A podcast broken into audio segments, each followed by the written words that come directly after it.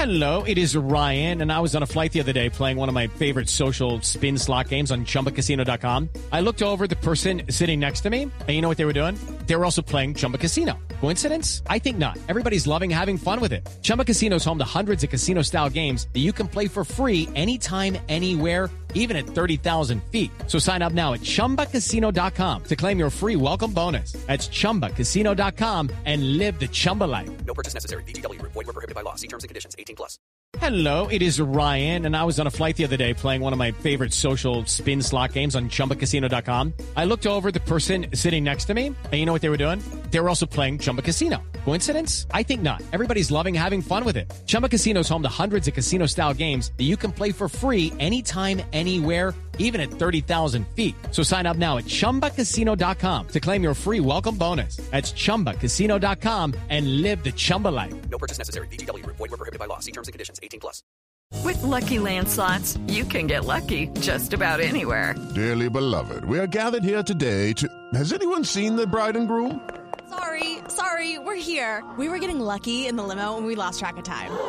No, Lucky Land Casino, with cash prizes that add up quicker than a guest registry. In that case, I pronounce you lucky. Play for free at luckylandslots.com. Daily bonuses are waiting. No purchase necessary. Void where prohibited by law. 18+. Terms and conditions apply. See website for details. Hello, everyone, and welcome to the 1871 podcast with me, Mark Roach, and Johnny Hunt, my co-host. And this is the final episode of Series 2, Johnny. We're going to have a break after this, aren't we? Apart from... when the big news comes in, which may or may not happen when one of us is away. So not quite sure what we're going to do about that, but we are planning to release an episode when we know who the new manager is going to be. So firstly, Johnny, we're going to come to that, aren't we? But last episode of Series 2, how are you feeling? We've had some great guests, haven't we? Yeah, I'm knackered. I don't know about you. Yeah, I am.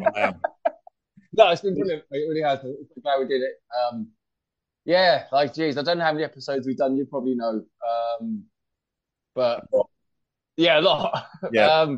But I think they've been really good. I really love the personal story stuff that we've had. Yeah. You know, the things from like people like Scott, Linvoy, and Brian, the fans one last night, and I probably a few more that I've missed. Yeah. It's not by being rude, just because they've been really, really powerful. And obviously our relegation special, which seems to be very popular. So, which obviously the link there, we get popular and Reading get relegated. I don't know what that's about, but, you know. But no, it's been brilliant. I think I don't know about yourself, but there's been so many enjoyable ones for me. Yeah, we'll come to that. We'll do a quick recap. But on this episode, what we're going to do, we're going to catch up with the latest Reading FC news and tell you what we know, including about the new manager situation. So we will promise to tell you everything that we know. Might not take that long. And we're also going to take a look at the season ahead for Reading in League One, which will be the first in Tier 3 for 21 years since that Jamie Cureton goal against Brentford. That was literally the last game that we played in Tier 3 21 years ago. But obviously, Johnny... we can only start in one place, can't we? Chris Wilder. So look, I'm going to ask you what you think. I'm going to say what I think. But look, here's what we know, and this is based on people that I've been talking to who are. I'm not going to say who they are, but there's two or three people who, in one way, shape, or form, are in the know. And I trust them that what they're telling me they know as being accurate. So based on that, here's what we know. So we do think that Chris Wilder is going to be Reading's new manager. We don't actually know when that's going to happen. There was talk that it was going to happen today. It's unlikely to happen this evening, I guess, but you never know. We are going to bring you an episode as soon as we can after the new manager's announced, but we do think it will be Chris Wilder. So that's coming from a few different sources, taking into account things like the odds. Nobody's talking about anyone else, which might might or might not be a factor, but we do certainly think that it will be Chris Wilder.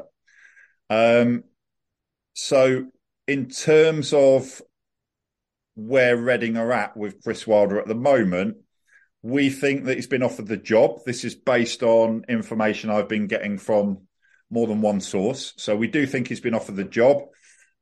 We think he was at Reading last week, finalising terms, because there's all sorts of things, length of contract, all that sort of thing. We don't know 100% for certain if he signed anything. And we guess what's going to happen is that the announcement will be made pretty quickly after he signs. So there's no guarantee it's going to be Chris Wilder, but it looks like it will be. The other thing is, I know a former Football League manager who is attending tonight's LMA awards dinner. So League Managers Association awards dinner is taking place tonight. I know a former Football League manager who's attending, and he said he's going to he's going to let me know if he finds out any information. So, yes, we still do think it's going to be Chris Wilder. In terms of when that's going to happen, we think possibly this week at some point, which could mean Thursday or Friday. We don't know for sure.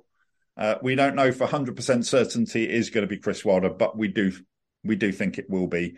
And if it is Chris Wilder, then Reading will have a manager who's experienced in terms of winning promotion from League One to the Championship. And he took Sheffield United from League One to the Premier League in 3 seasons. So you could say sort of 2 years. So League One, they went up 1 season in the Championship. And then the following season, they went up to the Premier League. So, Johnny, what's your take on what's going on? You know, how are you feeling? What do you think is going to happen? When do you think it's going to happen? It's even more tiring than doing this, waiting for the announcement, isn't it? No, I think it seems like it's done thing as much as you hear rumours and you forget all the betting rubbish, but I'm sure there's a few minor things they're ironing out maybe to sort for him. It sounds like he's the person for it, and I'm actually quite excited for this rebuild and a restart and a new approach. And obviously he wants probably reassurances about what he can do financially wise and backroom staff wise and all that stuff that is important for a manager. And I think let him rebuild the club, let him do what he knows best. He's done it, and if Bowen's there backing him and the owners. Then it's an exciting time. I know it's been a tough few seasons really, but this is now a chance to start looking forward. And League One next season is going to be interesting. There's a lot of local clubs. There's less travelling for the away fans, from Reading. For so, some of the games, not all of them. Yeah. Apart from Carlisle away, which we but yeah, like it's you can look at it as a doom and gloom, or you can look at it as a fresh start. And I think it's very much a fresh start.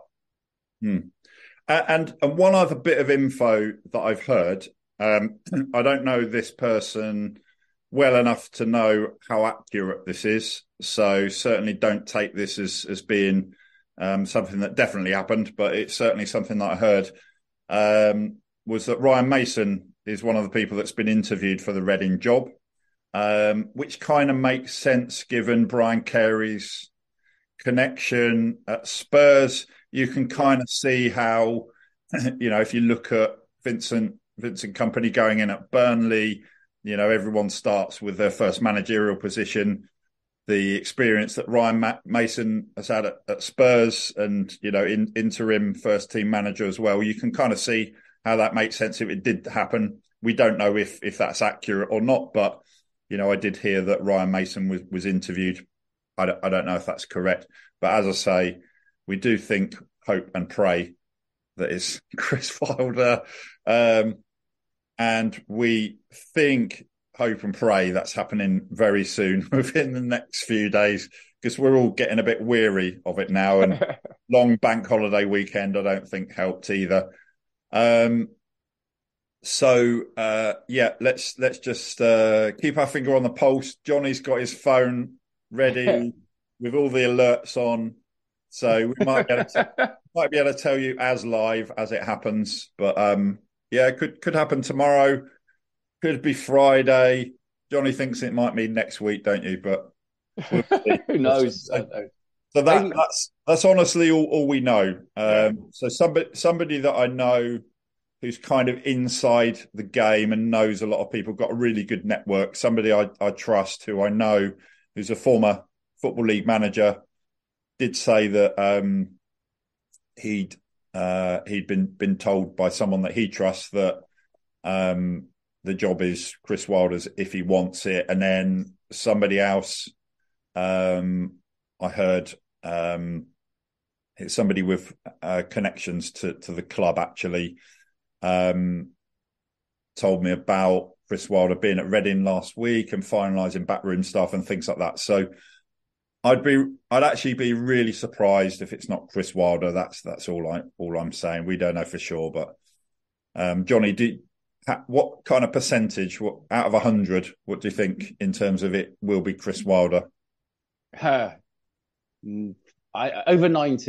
Yeah, I think so. I think unless he goes, geez, that Reading. Oh no, I'm not doing them. No, I think another one. Okay, so that'll be it.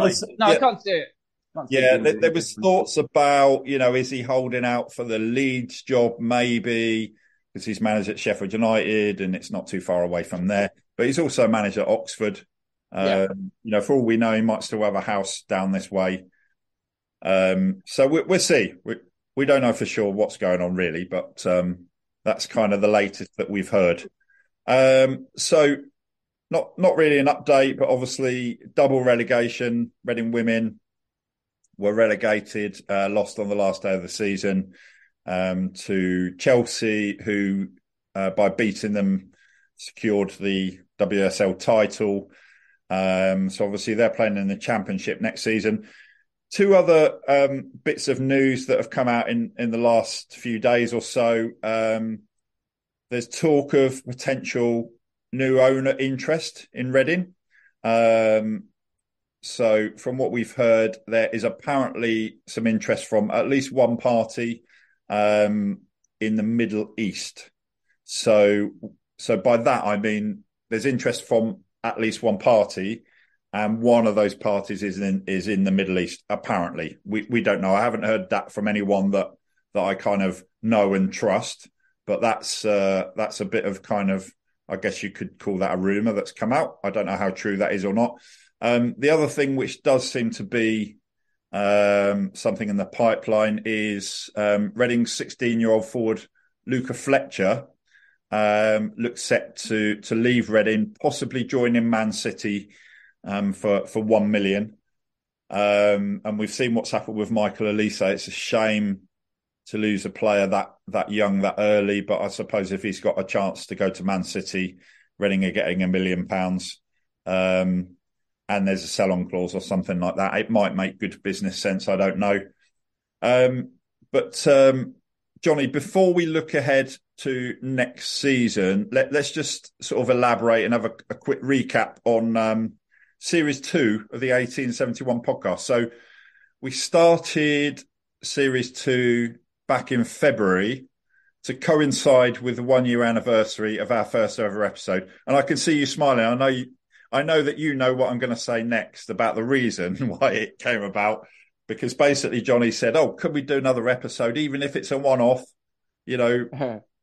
coincide with the anniversary, because we started in February last year to coincide with the 150th anniversary celebrations. And then we carried on until this time last year, didn't we? So, yeah.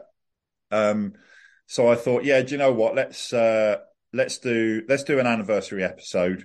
So we got Brian McDermott back on, and he talked about his recovery from addiction.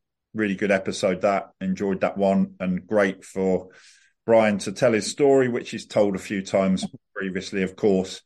And then of course it just sort of happened, turned into a Series 2, and then lots of episodes, and we kind of thought, do you know what, we're not going to say it's going to be on a Tuesday and Thursday evening or anything like that. We're just going to do the episodes as and when we feel like it, up as we go along, get some guests on.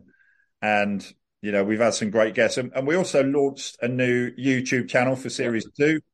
And Johnny, you touched on it earlier. Our audiences for each episode in Series 2 have reached more than 5,000, which has been brilliant. And we also made it into the top 60 of the Apple soccer podcasts chart. So you can name it soccer, you can tag it with soccer, or you can tag it with football. If you tag it with football, you get American football as well. So we tagged it with soccer. So you've got Gary Neville's The Overlap on there. Some really well-known podcasts on there. Seaman Says. And at one point we were above Seaman Says, which is pretty good going. So we're not in the top 60 now, I don't think, but we did get into the top 60, and for a while we were the only Reading podcast in the top 100. Made it as high as the top 60, 58, I think we got to. Yeah. So that was really good.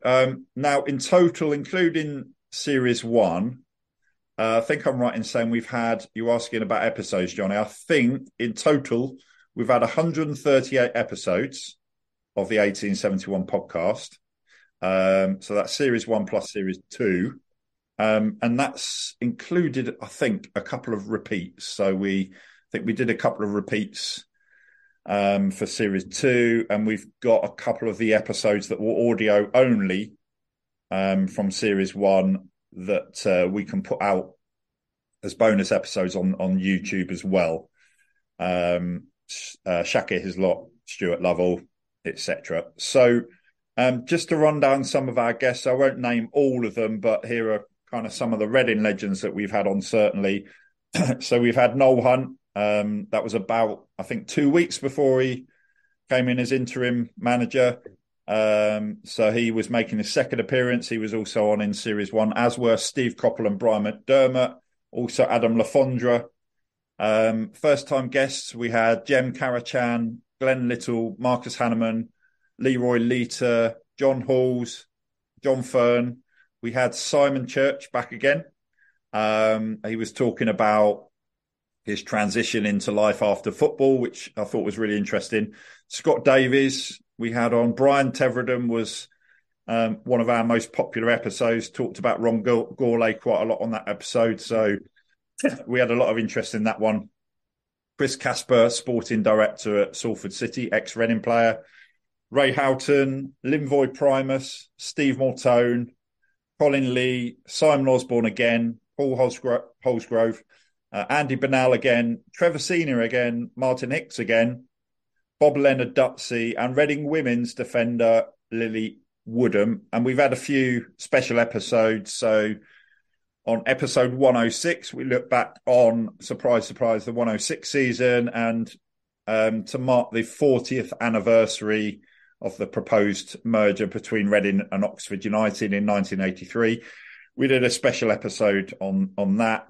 And Johnny and I also chose our favourite Reading players, managers, games and seasons, 5 influential people in Reading's history.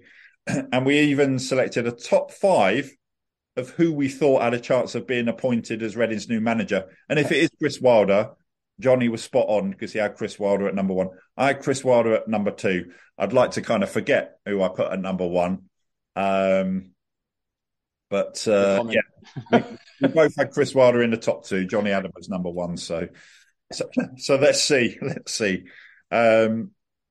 We also had a quiz. So our 1871 quiz champion was Chris Bennett.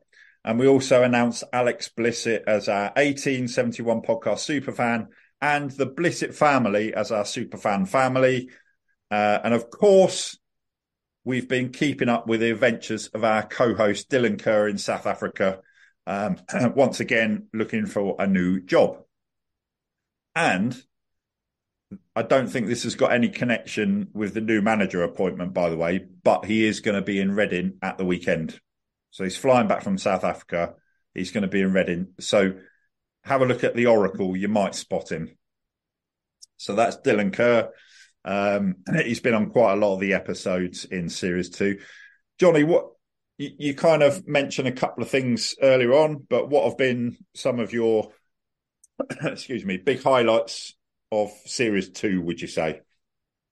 You know, like the first series, Mike, it's just an absolute honour and a pleasure to speak to these people, all of them, every guest we have on, and get an insight into their lives and their time at Reading or you know, the fans ones, because they're all linked with Reading, and it's really interesting because we never kind of go, oh, this is how it's going to go as an episode. We don't sit there and go this and this. We just kind of go with the flow, and it's just like we said, like, you know, you ever sitting around having a conversation at the pub or something like that, and you know, you get to, you know, all the guests have been so kind to actually open up about different things. I mean, there's a list we could go on forever, and that's I think a real compliment for what we do, because we allow people to talk, and it just flows. And as I said, like, you know, for me, you know, someone like Scott Davies' story was huge. You know, to be able to talk about his experiences and what he went through. Brian was the same. You know,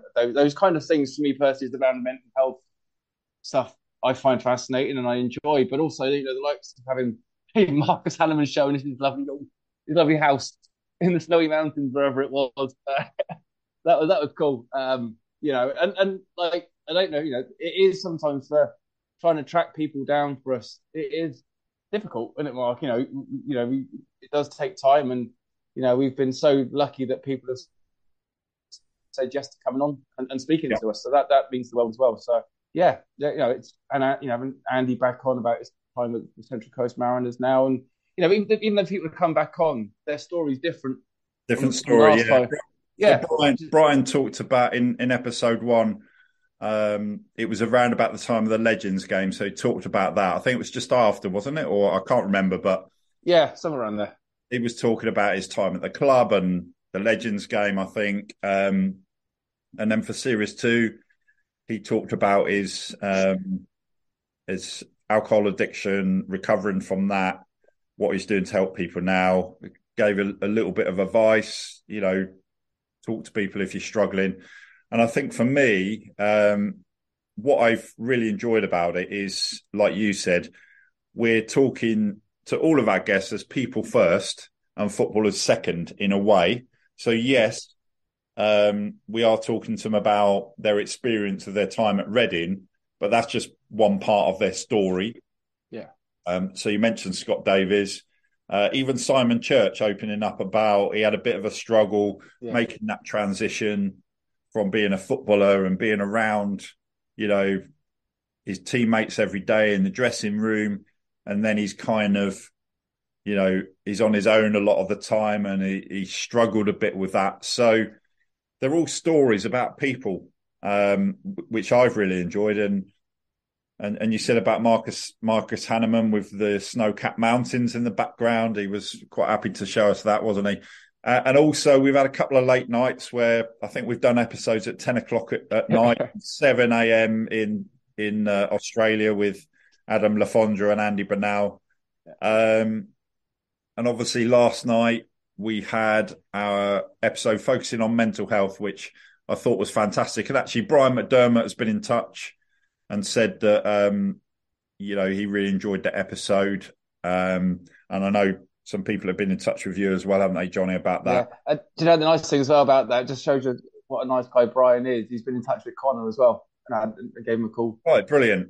Yeah, just to check in with him. And, you know, and that just sums Brian up as a human being. Yeah, and one of the best things, one of the highlights for me is we did that episode with Brian McDermott, and he talked about his addiction, his recovery from addiction. And there was a Reading fan called Dale Bradley got in touch with me about his own addiction. So alcoholic, addicted to cannabis mainly, you know, really down, doesn't know what to do. Just sort of reached out to me and said, you know, I heard your episode. It really kind of resonated with me. I put him in touch with Brian McDermott. Dermot spoke to him. I don't know how many times they spoke, and I think it's at least two or three times, probably a lot more, knowing Brian. And also, you know, before a few months ago, I didn't really know Brian, but he was really kind, because I said to him I was struggling with a bit of anxiety and stuff like that. And he was really kind. He met me, had a chat with me, you know, best counselling session I've ever had. Just a really kind man. And he's one of those people where you ask anyone, perhaps with the exception of people that don't really know him, where they couldn't get in the team or something, I don't know. But most people you speak to say, yeah, he's a really kind man. And he even said to me, he's sort of got that look about him, where's perception that he doesn't seem that happy. But he said, I am. It's just that's the way I look. So, he's just such a kind person, and he genuinely wants to help other people, because he's really now grateful for what he does have in his life. So that was good, just to connect him with Dale. Yeah. And I'm saying that as well, Mark, going back to like we were saying about with Scott Davies and Brian, that they didn't speak really for 10 years because they had a bit of a falling out or whatever. And now they've reconnected in a different time. You know, and that's life, isn't it? You know, things happen. People don't know what goes on behind our faces in different times in our lives. And then, you know, people reconnect for a reason. That, for me, that, you know, those people on the fans one have been part of my life for journeys to different things. And that human element to it, that's what makes this so special for me, you know, And that's, and Johnny, that's why we decided to do that episode last night, focusing on mental health, because, you know, we had some Reading fans on there. We had, I think, there was seven of us all together. Was it seven or eight? Yeah. So we did have some Reading fans. We had Dean Hooper, who played for Peterborough, Aldershot, Swindon, played non-league football for Marlow, etc. You've known him for quite a long time, so he was on there. We had a Fulham fan who's involved in Walk and Talk Men's Mental Health, the organisation that you're involved in with your walks. And it was just everyone had a different story that's unique to them. And that's what Dean Hooper was saying. Yeah. And one of the reasons that we did that is, you know, one of our aims is that if there's someone listening who's struggling even a little bit, you know, feeling a bit down, feeling a bit anxious, whatever it might be, and it helps them just a little bit, then, you know, that's kind of a massive bonus. But it was just really good to have that conversation with all those people anyway. And if we can help other people, you know, even in a small way, that's great. And, you know, the fact that Dale got in touch, and now he's in touch with Brian, and, you know, we're really genuinely really pleased that we could help someone in that way, and no skin off my nose to do that. So really, really happy about that. And we're all coming from different sort of situations, unique situations. So Connor, he's got Asperger's. He talked about what happened to him when he tried to get into the Man United Reading FA Cup game. You know, I'm coming at it from the point of view where I don't have any kind of real extreme situation like a lot of other people do. But I think my situation is fairly common where, you know, I sometimes, you know, have had challenges with anxiety and low mood and stuff like that. So hopefully that's helped. You know, if it's helped one person, that's brilliant. But going back to the guests, the ex-Reading players, I kind of knew this was going to happen, but I really enjoyed the episode with Glenn Little. A lot of people were looking forward to that one. We enjoyed that one, didn't we? Yeah. We didn't have to ask too much, did we? Just let go, Glenn. No, and Marcus Hahnemann as well. Really enjoyed that one. I thought the Jem Karacan episode was really good. You know, great to hear what he had to say about Reading and all the rest of it. Linvoy Primus, really enjoyable episode. And Brian Teverden as well, obviously, had quite a bit to say about Ron Gourlay. So that was really interesting. And like you say, Brian McDermott, Scott Davies, talking about their recovery from addiction. Excuse me. And obviously for me, going back to the mid-'80s as a Reading fan, it's always brilliant to hear from Reading legends like Trevor Senior and Martin Hicks and the likes of Simon Osborne as well. And the other one, excuse me, I'm going to have to sip some water here. So, Johnny, tell me about another, while I recover with some water, tell me about another episode you enjoyed. Oh, geez. Where do you go? It's just like, there's so many. I look back and I don't get a chance to listen to all of them because of my little people. But it just takes you back after all the negativity of the last, few seasons. And it takes you back to those happier times and those moments and, what was it like to be at a certain game when we talked about our, our favourite games. And like for me personally, the ones where I talked about my dad, that was something that, didn't really think about until you said that's what we're looking for. I went, yeah, that actually did mean different. I mean, like there's so many games that, with people and friends, and obviously results, but that personal stuff. And like, when we talked about our, top 5 players and different things, and we had some similar stuff. I mean, that was kind of, depending on what minute we started the episode, would have determined what the order was. Yeah, yeah. But by the way, I've run out of water. I've got a bit of a cough going on. Ah, okay. I'll carry on. I was going to say that the most bizarre part, which was a bit spooky, which you put up, Glenn Little's episode lasted 106. Yeah. Well, we did an episode, I think we were talking about... Paul Ince going? Paul Ince go. And it could have been a very short episode, couldn't it? Yeah.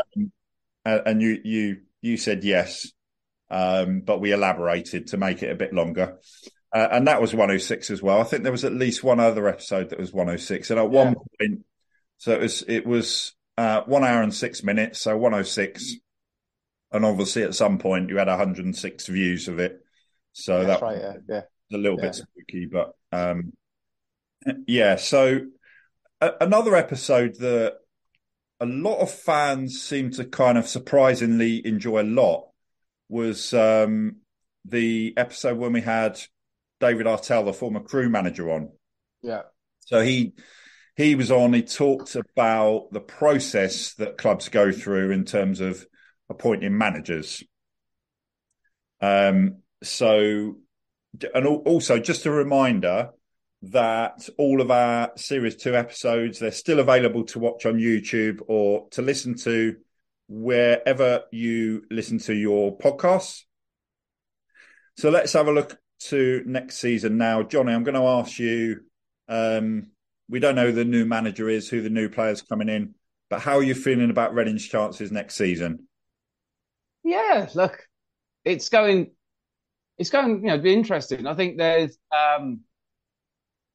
for going to some really good grounds again, like we haven't been to for a long time. As a fan, there's the Cambridge, Bristol Rovers, Peterborough, some good experiences, some good games.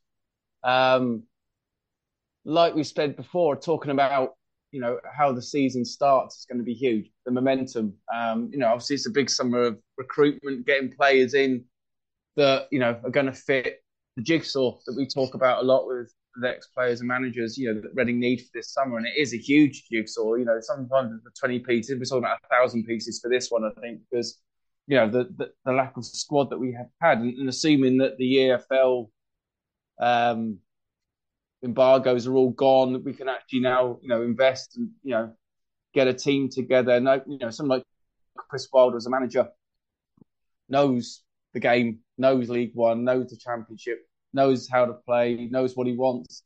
And hopefully, if it is him, I sound stupid if it isn't now, but if he comes in and, that kind of manager will build a team that's suitable for that league. We need, we need someone that's got leadership qualities. We need players that want to play for us. We need direction and communication from the club. It's still, there's been silence since relegation, which I still think, people are, or the owners don't speak and whatever. And you see other clubs do it. That those conversation pieces need to happen, I think, still. But, it's kind of going back to it when I had a bit more hair about 25 years ago to a different time. And, you know, I put the old shirt on for League One days for our retro moment. That was about 2000. Yeah. But anyway, you know, but those seasons were kind of fun as well. You know, that, you know, we talked about it on, you know, with the different players. You know, we had, you know, this season's shirt from memory was we had Cassidy playing and, you know, Cureton and Butler up front. You know, they were good seasons. And I think that's the positive about this is that we could go back and start again, build a really good team that can do what other clubs have done in the last few years. You Sheffield United, Plymouth have come back up, Luton. You know, there's all these teams out there. You know, we're not on a mission impossible to say that, oh, we can't go back. There's every opportunity to do it if it's done right with the right people in place and the right structure and the right teamwork and da-da-da-da-da. So you can sit there and be miserable and go, well, we've been relegated and it's all gloom and gloom. Or you can go, it's a chance to look forward. It's a chance to go, we've got a chance here to do what we did for the last 16 years that were pretty good. The last 8 we won't talk about. Yeah. But we could do that. We could do that again and actually rebuild the club. It's not going to be the same as, you know, all the great people that we've had on the Copels and the Pardews and the, you know, Pardews teams, all that kind of stuff. It's a different time, different era in football, but we could have that same togetherness back. And I think, you know, one thing, I think, you know, as away fans go into, I mean, obviously I don't live locally, so I'm not saying I'm a plastic fan, but I am. But going to games where, you know, you've got smaller away ends. You know, you're sitting with, you know, the amazing away fans that have gone to everywhere this season, the last few seasons, Middlesbrough away. You know, you've got 500 people, 400 people in a large away end. Yeah. This time round, we'll be going into, you know, the little kind of places like Peterborough, Cambridge, where you can really get almost back to the old Elm Park days, where you're going to have, yeah, agree. You know, and people, there'll be more away fans because there's a lot of grounds that are closer to get to and things, and that we're really creating that atmosphere that we had at some of those seasons. You know, that will only inspire the team and the manager if they give us back enjoyable football, and you know, we get on a winning run maybe at the start of the season, or Chris Wilder, if it is him, you know, right, that you go, he is a manager. I don't think anyone would go, oh, well, we've got him. Because he knows what he's doing. Well, there's a few. Don't worry about that. Oh, yeah, okay. But like, it's a chance. It's a chance to rebuild. It's a chance to look forward. It's a chance to do good. We start with a clean plate and you go, let's make the most of it. We're on a League One party. Let's go and enjoy the game. And look at, I watched the playoff games at the weekend, and you've only got to look at Carlisle, for example, and you know, the obviously Sheffield Wednesday. Barnsley get into the playoff final. You know, if you're a Sheffield Wednesday fan or a Carlisle fan, it's been a brilliant season with a brilliant ending. Not so much for the teams that lost in the final. It's heartbreaking. We know all about that. We won't do playoffs next season. But you know, that kind of gives me hope. I do think there's a chance that, you know, I was just looking at some of the players and. I'll come to that a bit later, but some of the players, and you put them in League One, some of the younger players as well who've had championship experience. So look, before we talk a bit more about players and teams and stuff like that, just want to look ahead to some of the key dates for Reading for next season. So the League One fixtures will be announced on Thursday, June the 22nd at 9 a.m. And that, by the way, is supposedly a fact. It's not a Chris Wilder type rumour. So, yes, the League One fixtures will be announced on Thursday, June the 22nd at 9 a.m. And the season will start on the first weekend of August. So the chances are that Reading will play their first game in the third tier for 21 years on Saturday, August the 5th. So stick that in your diary, or potentially on Friday, August the 4th. And Reading have announced their first friendly. It's a behind closed doors game away to Bristol City on Wednesday 12th of July. And Reading also have a friendly lined up away to Sutton United on July the 15th. And here's a date worth noting for your diaries. The League One playoff final is on Saturday, May the 18th. Thanks for that, Mark. Yeah, great. Just a note. We've had some experience, and you never know. You know, we've only got to finish in the top six, isn't it? Yeah. To have a chance of that, but ideally go up automatically, or do a derby and then go up the following season. Johnny, just a quick question. What do you think the aim for Reading is next season in terms of where they can finish? What's going to be a good season? I'd say, to be honest, Reading probably go anything better than we've had the last few years. You know, you'd rather be around maybe. Huh? Win more than we lose. Yeah. Actually, win the game would be nice. You know, start off basic, but I think, you know, aside from, you know, all the problems we've had, you know, we said it before about, you know, it being a fairly big club, that there's an opportunity with if everything was in place, if you've got the manager right and you've got the squad right and you've got the behind-the-scenes stuff right, you've got the academy stuff right, you'd go for around the playoffs. That would be good. I don't say, yeah, you could, you know, top two would be brilliant. I'm, you know, we're Reading fans, I'm being realistic. But I think you go, if we're around the playoffs, like we used to be in the old days when we were always around that, you know, you're going, yeah, we're in with a chance. We're at the end of the season, we've got a chance of going up, we've got a chance for the playoffs. You go, yeah, and you're winning games. And that is as basic as that, isn't it? Winning games and actually having a team to watch. That you go, I want to go and watch them play. Positive, isn't it? Yeah, it'd be a positive. Yeah. You know? And then if you're still in with a shout of the playoffs towards the end of the season, it's a different kind of atmosphere, isn't it? Yeah. And you know, we've got, I think we don't know yet who the new players coming in will be. You know, people are talking about Billy Sharp and all the Sheffield United connections if Chris Wilder comes in, obviously. But I think the good thing is, you know, Thursday is June the 1st. There's just over 2 months until the start of the season. If the new manager comes in or is announced this week, that's 2 months to get new players in. To sort out, you know, to prepare for the start of the season, you know, that for me is good timing. Come to the end of the season, the players have a break.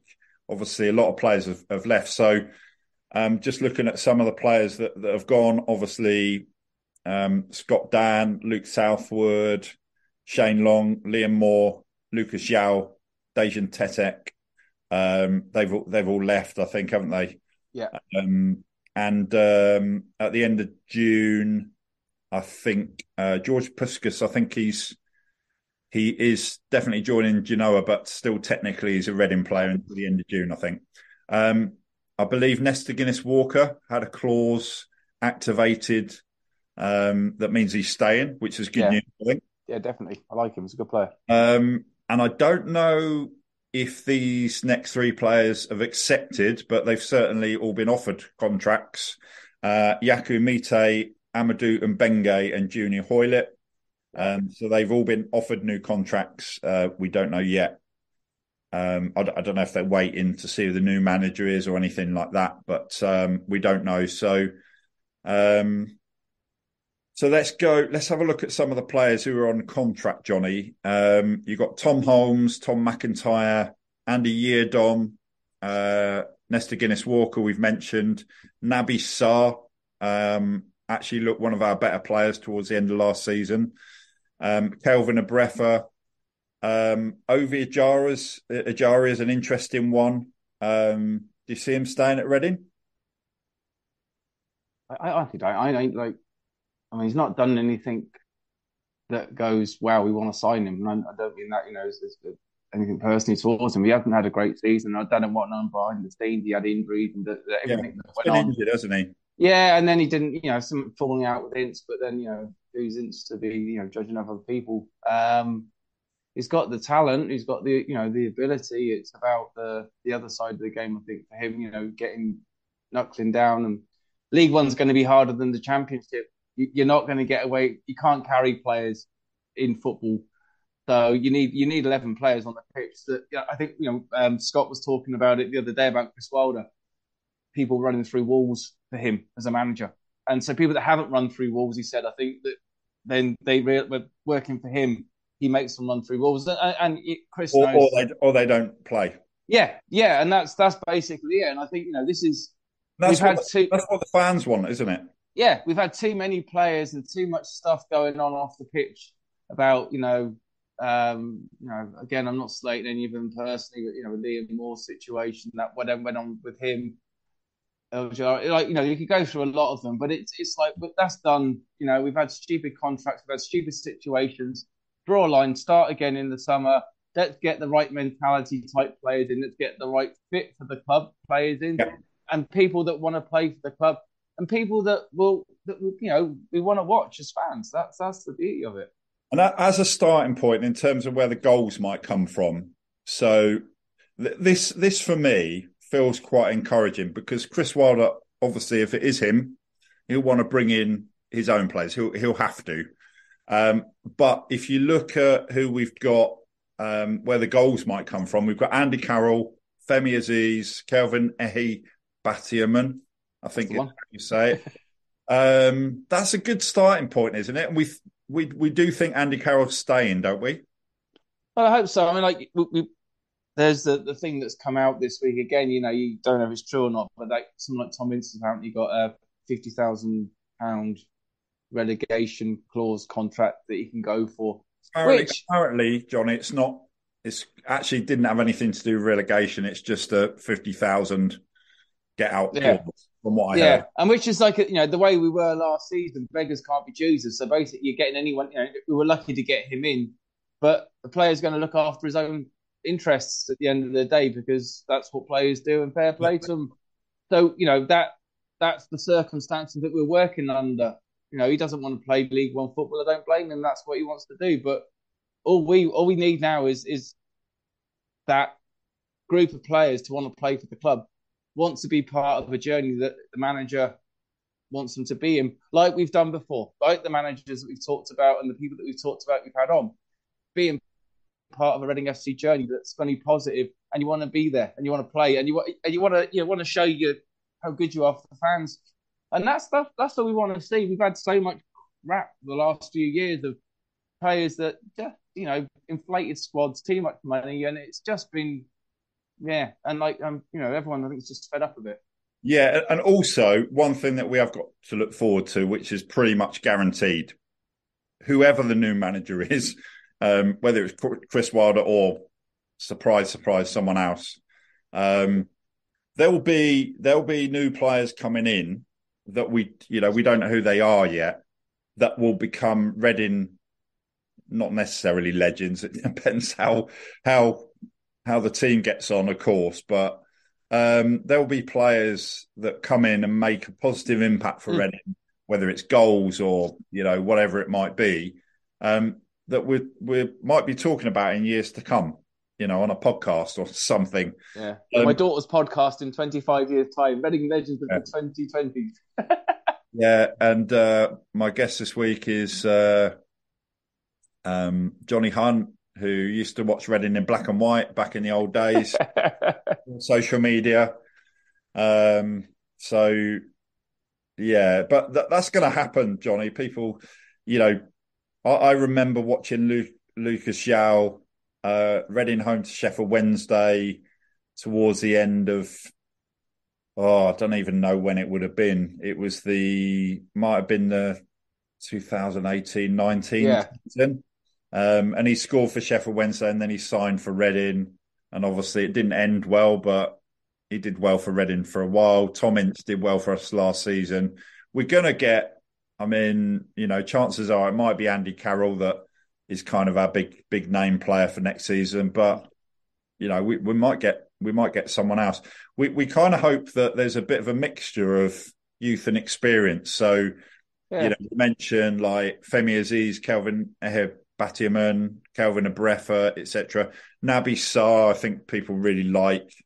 And then you've also got players like Jamari Clark, Jack Senga. I think we might need to bring in a new keeper. We've got Dean Bazanis, Jokel Anderson, and Connor Boyce Clark. I'm not sure if is it Connor. You pronounce his first name? Not sure. That's right. Yeah, Connor. Boyce Clark played last game of the season, didn't he? I think. Yeah. So and then we don't know. We're going to look forward to signing some new players and for them to become kind of players that we're talking about in a positive way, hopefully. I think players that are going to be hungry, you know, I think that in the Championship, that, you know, we've had the issues around, like, you know, Ron Gourlay and just people getting contracts and stupid money and not really earning them. Now players will go, oh, I've got a chance to go and play at Reading. You know, if they play in League Two and you know, there's I wouldn't mind playing there and playing under a manager like Chris Wilder, if it is Chris Wilder. God, if it isn't Chris Wilder, sorry, mate. But like, it's people, you know, there's an opportunity there at Reading now for players that can go, yeah, geez, it's a good stadium. It's a good setup. There's a good, you know, we've got, you know, Noel Hunt there at the under-23s. And there's a chance for them something to progress. And, you know, and there's an opportunity there to get the crowds back if they play the right football. It's a real kind of watershed moment, if that's the right word, where something really positive could happen. I think so. And there's so many good players, League One, League Two, that would do a great job for Reading if they're the right, like, you know, you see it with guys like Nesta Guinness-Walker. I think he's got the potential to be a really good player. Yeah. He's been, you know, that, and he was League One the season before he came to Reading. You know, there's more out there, untried talents that you go, yeah, this could be fun. This could be really enjoyable to watch these guys play. Yeah, and I think one thing that's really encouraging and positive for me is that we've had, you know, the head of recruitment in place, Brian Carey, you know, for a year. We've had Mark Bowen in place, director of football, sporting director, whatever his official title is, for a year. And the reason for that is to do with putting the right processes in place, building foundations. And then they've hopefully identified the right type of manager that Reading needs, and then found and identified and recruited that type of manager. Yeah. So identifying the type of manager before identifying an actual manager is the right way around to do it. And we've been doing it. We've been missing out the first bit. You know, Veljko Paunovic, it sounded like a bit like, you know, an agent was saying, oh, I've got you a manager, you know, directly to the owner. And that's one of the reasons it went wrong. So we seem to be, you know, going in the right direction, and it looks like things are happening as they should do. And you look at clubs like Brighton and Brentford, you know, the way that Brighton do it, that's kind of the model for everyone. You know, Man City is different because of all the resources they've got, and obviously those big clubs. But Brighton is a model that every club can look to, and it's about Luton as well. You look at Luton, and what the resources they've got, and what they've done is unbelievable. Brentford as well, it can be done without throwing millions. Because Luton, by no means, had the biggest budget, you know, and look what happened to them. Fantastic. So, you know, why can't that be Reading in within a few seasons? We've done it before. Yeah. We had solid foundations put in place before with Sir John Medeski. Why can't we do it again? And, you know, there's a rumour of a new owner and all this sort of thing as well. So we just need stability, and we need a plan, and we need to look forward. And that's, you know, it's basics. Feels like I get the feeling that Reading are taking that side of things seriously, you know, putting foundations in place. So, look, Johnny, I want to just mention a couple of changes with the cup competitions now that Reading are in League One. So we'll take place in this is like good old-fashioned, old-style football, brings back a few memories from the old days. We'll take part in the EFL Trophy, a.k.a. the Papa John's Trophy. So that's for League One and League Two clubs, plus Premier League clubs' academy teams. So it's a chance to play in the final at Wembley. Reading will be among the favourites for that. So Reading reached the semi-finals in 2000, lost to Bristol City. It's split regionally into a north and south section, so we won't play Carlisle early on, which is good, I think, on a Tuesday night. So there's 8 groups of 4 in each section, and the games are regional up to the quarterfinals. The top 2 in each group go through to the last 32. So the likes of Arsenal, Chelsea, Spurs, West Ham, Brighton and Crystal Palace will be among the under-21 sides that Reading could meet in the group stages. Last year's winners were Bolton. They beat Plymouth 4-0 in the final at Wembley in front of 79,000. And by the way, it's not the same as the full Members' Cup, which only ran for 7 seasons between 1985 and 1992. Reading won in 1988 when it was a Simod Cup. And I think Reading are only one of only 5 winners, because I think Chelsea won it twice.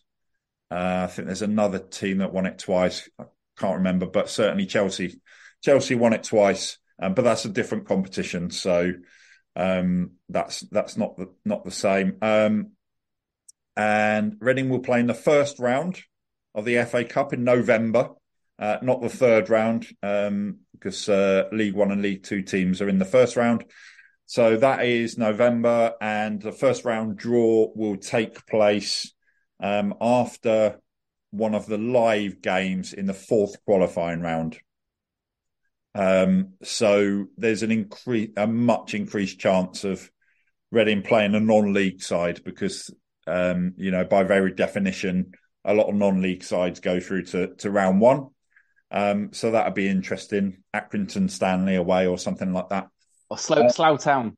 Yeah. Maidenhead United, maybe. Be interesting, wouldn't it?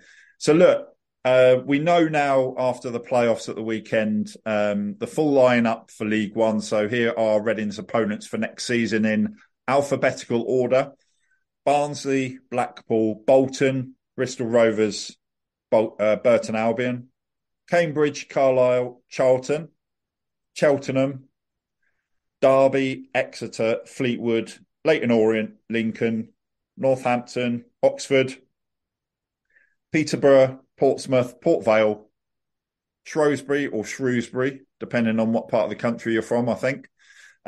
Stevenage, Wickham, and of course, Wigan. So the teams relegated from the Championship last season were obviously Reading, Blackpool, and Wigan. And the teams promoted to League One from League Two for next season are Leighton Orient, Stevenage, Northampton, and Carlisle, who won the playoff final to go up into League One. And the teams that are still in League One after losing out in the playoffs are Bolton, Peterborough, and, of course, Barnsley. Now, we already know that Wigan will be bottom of League One after the first 2 games because they were deducted 4 points and then another 4 points. So they start on -8. But, of course, what we don't know is if there are, any more points deductions for Wigan or any other clubs. So as it stands, Wigan are definitely bottom of the table after 2 games because they start on -8 points, if my maths is correct. Yeah. So Reading will play Blackpool, Wigan, Derby and Peterborough again after Blackpool and Wigan were relegated from the Championship last season.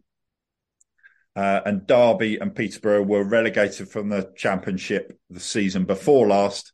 And, of course, Reading will play Barnsley again after they lost in the League One playoff final. And that was, for Sheffield Wednesday, what a way to go up, Yeah. 4 down against Peterborough. And they go up with a goal in the last minute of stoppage time from Josh Windass. Dean Windass's dad kind of did the same for Hull, I think, in the playoff final, didn't he? So, That's why we love football, because that stuff happens. And everyone thought it was going to be all 3 games going to penalties, but before that happened. And just to confirm, it's 2 automatic promotion places from League One, with 4 teams competing in the playoffs and 4 teams relegated to League Two.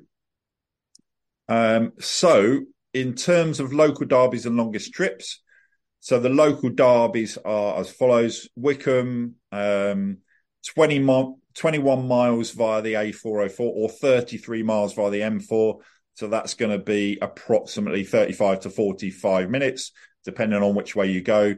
Unless you're walking. Yeah, you might be walking. Take you longer than that. Actually, it might be less miles because you go more of a direct route. I don't know. Oxford is the other one, 26 miles. Or if you go via the M40, it's a lot more. It's 49 miles. So it's approximately 40 minutes to an hour to get to Oxford. This is by car. And then also not too far away, you've got Portsmouth, Charlton, Leighton Orient, Stevenage, Bristol Rovers and Cheltenham not too far away.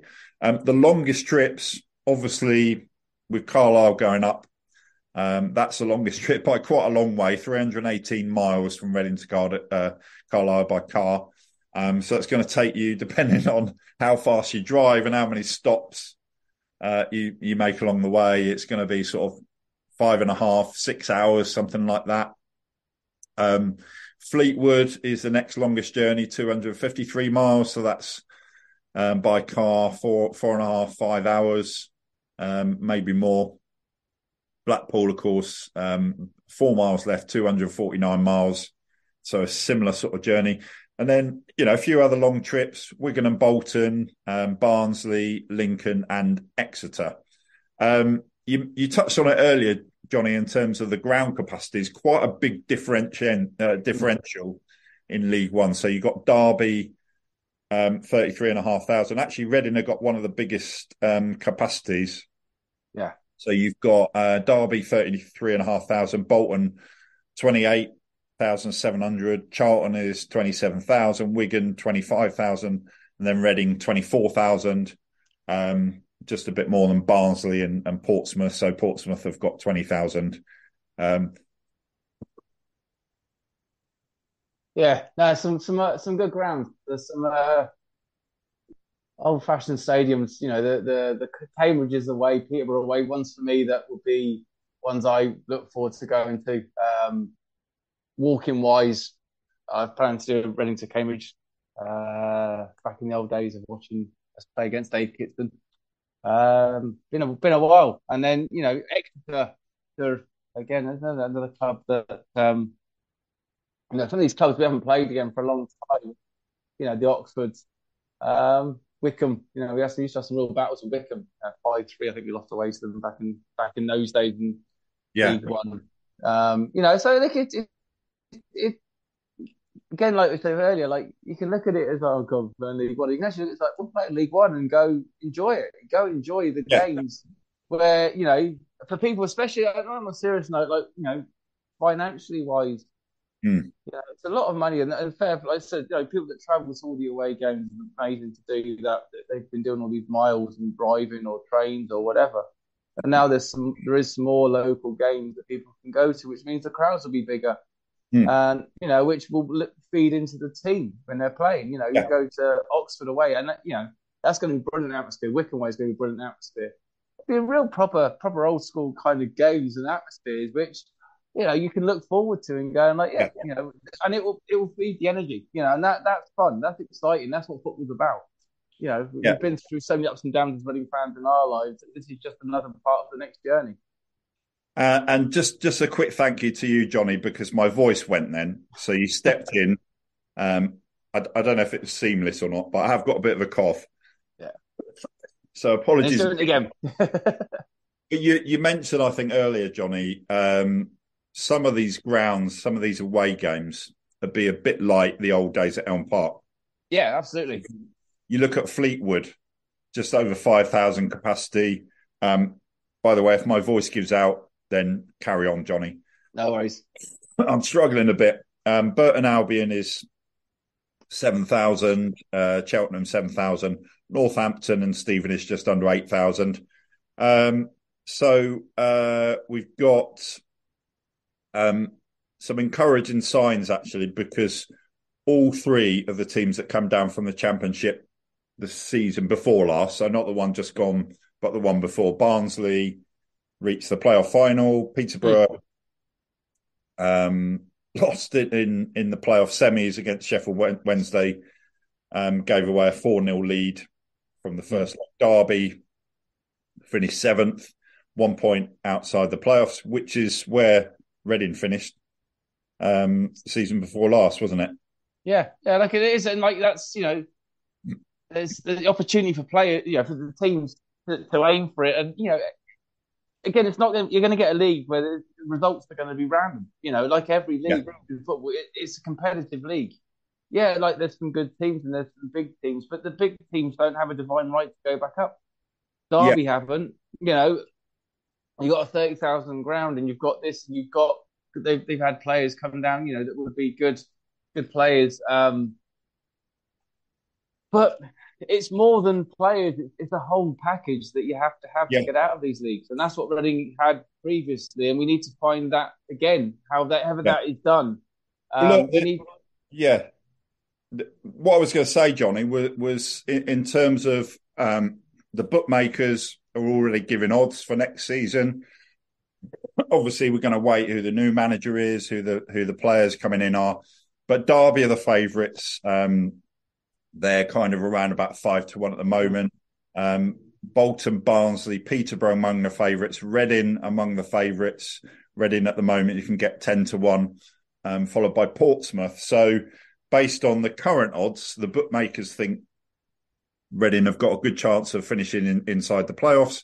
Relegation favourites are Cheltenham, Cambridge, Fleetwood, Carlisle and Burton. Johnny, three questions. Where do you think Reading will finish? Question number two is, which team do you think will win the league? And which team, one or more teams to go down from League One? I think we'll finish top 10 at minimum. I think we could, you know, that's just what minimum expectation with a decent manager in charge, whoever that is. Maybe some bloke that used to manage Sheffield United, I don't know. But yeah, like that will be success. Like, real success will be playoffs and more. But you know, I'm trying to be realistic about what we can do. Teams that could win it again, like it's the Championship. Same, you know, League One probably slightly different. Is in the budgets wise, you haven't got the money, the clubs coming down for the Premier League with the big money like the Burnleys and all these other stuff. So you can say it's a bit more of a level playing field, I think. Even though you've had, you know, us coming down, Wigan have already coming down with 8-point deduction. So there's not going to be that runaway team. There's not going to be a team that's just going to wipe out. Barnsley, you know, that they're there and thereabouts, a decent team, but like. There's a whole summer ahead of recruitment, and all of these clubs, whatever their budgets are going to be going, like, we've got to go here, we've got to go there. Yeah. So it's actually quite funny that they're putting out odds on who's going to be doing whatever now. I do think I can see Derby either going up automatically or certainly being in the playoffs. I think Bolton will be there. Yeah, it's momentum. There's going to be sides that have been built. You know, that's it. Peterborough. You know. Yeah.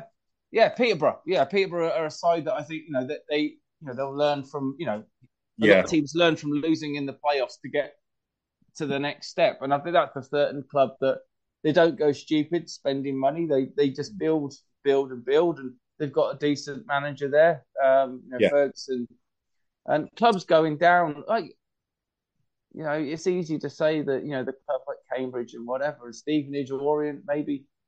But I don't see that gap that you have in the Championship. You know, there's not the budgets might be slightly bigger, slightly smaller, but not the same within the Championship. So teams that have come up are on a momentum. You know, you've got Orient built, Stevenage. They'll be up for it, and it will be close. It will be, you won't see a team, I don't think, you know, 30 points behind with 10 games to go. I think it's going to be a real. There'd be a good group. You know, you've got so many good clubs in there, Portsmouth and you know, the teams that... Final question. Who's going to... Give me the final order, 1, 2, 3, of the Thames Valley League. So, Wickham, Oxford, Reading. Who's going to stop? Do they actually even count? I don't think... Who's going to finish top of those three? The battle of the winner's triangle. Well, it has to be only one club after Reading, of course, doesn't it? And, Reading, I'm going to confidently predict Reading will finish above Wickham or Oxford. I think the order will be Reading, Oxford, Wickham. Actually, yeah. Look, and you know, Wickham will be interesting to see now. You know, how they perform. You know, with the new manager behind them for the whole of the summer. Oxford the same, but it will be again back in those days and. When we played against Oxford, and it was real battles. There'd be a bit of extra pride there, but then I think football's different. Than guys would go like, "What players that play now? We're like, why are Reading and Oxford?" Well, Wickham and Oxford are going to have a point to prove against Reading, I think. Yeah, yeah, It'll fire them up. It'll fire the teams up to play, and it'd be great. It'd be the banter. I'm looking forward to the local derbies.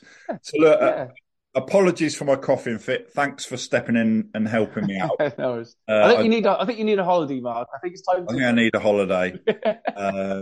So we're waiting to see when that new manager announcement will be. As I said earlier in the episode, we've told you kind of all that we know, all that we've heard. We don't really know too much, but we do think, hope, and pray it'll be Chris Wilder, and we think it might happen this week. But we'll see. We'll see. Look, Johnny, that's it for Series 2. So just want to say thank you, firstly, to Dylan Kerr for joining us on quite a few of the episodes.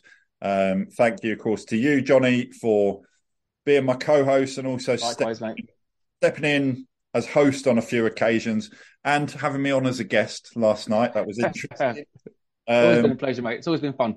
Yeah, and to you and Carr as well. He's been a co-host for a couple of episodes. And really just say a huge thank you to all of our guests.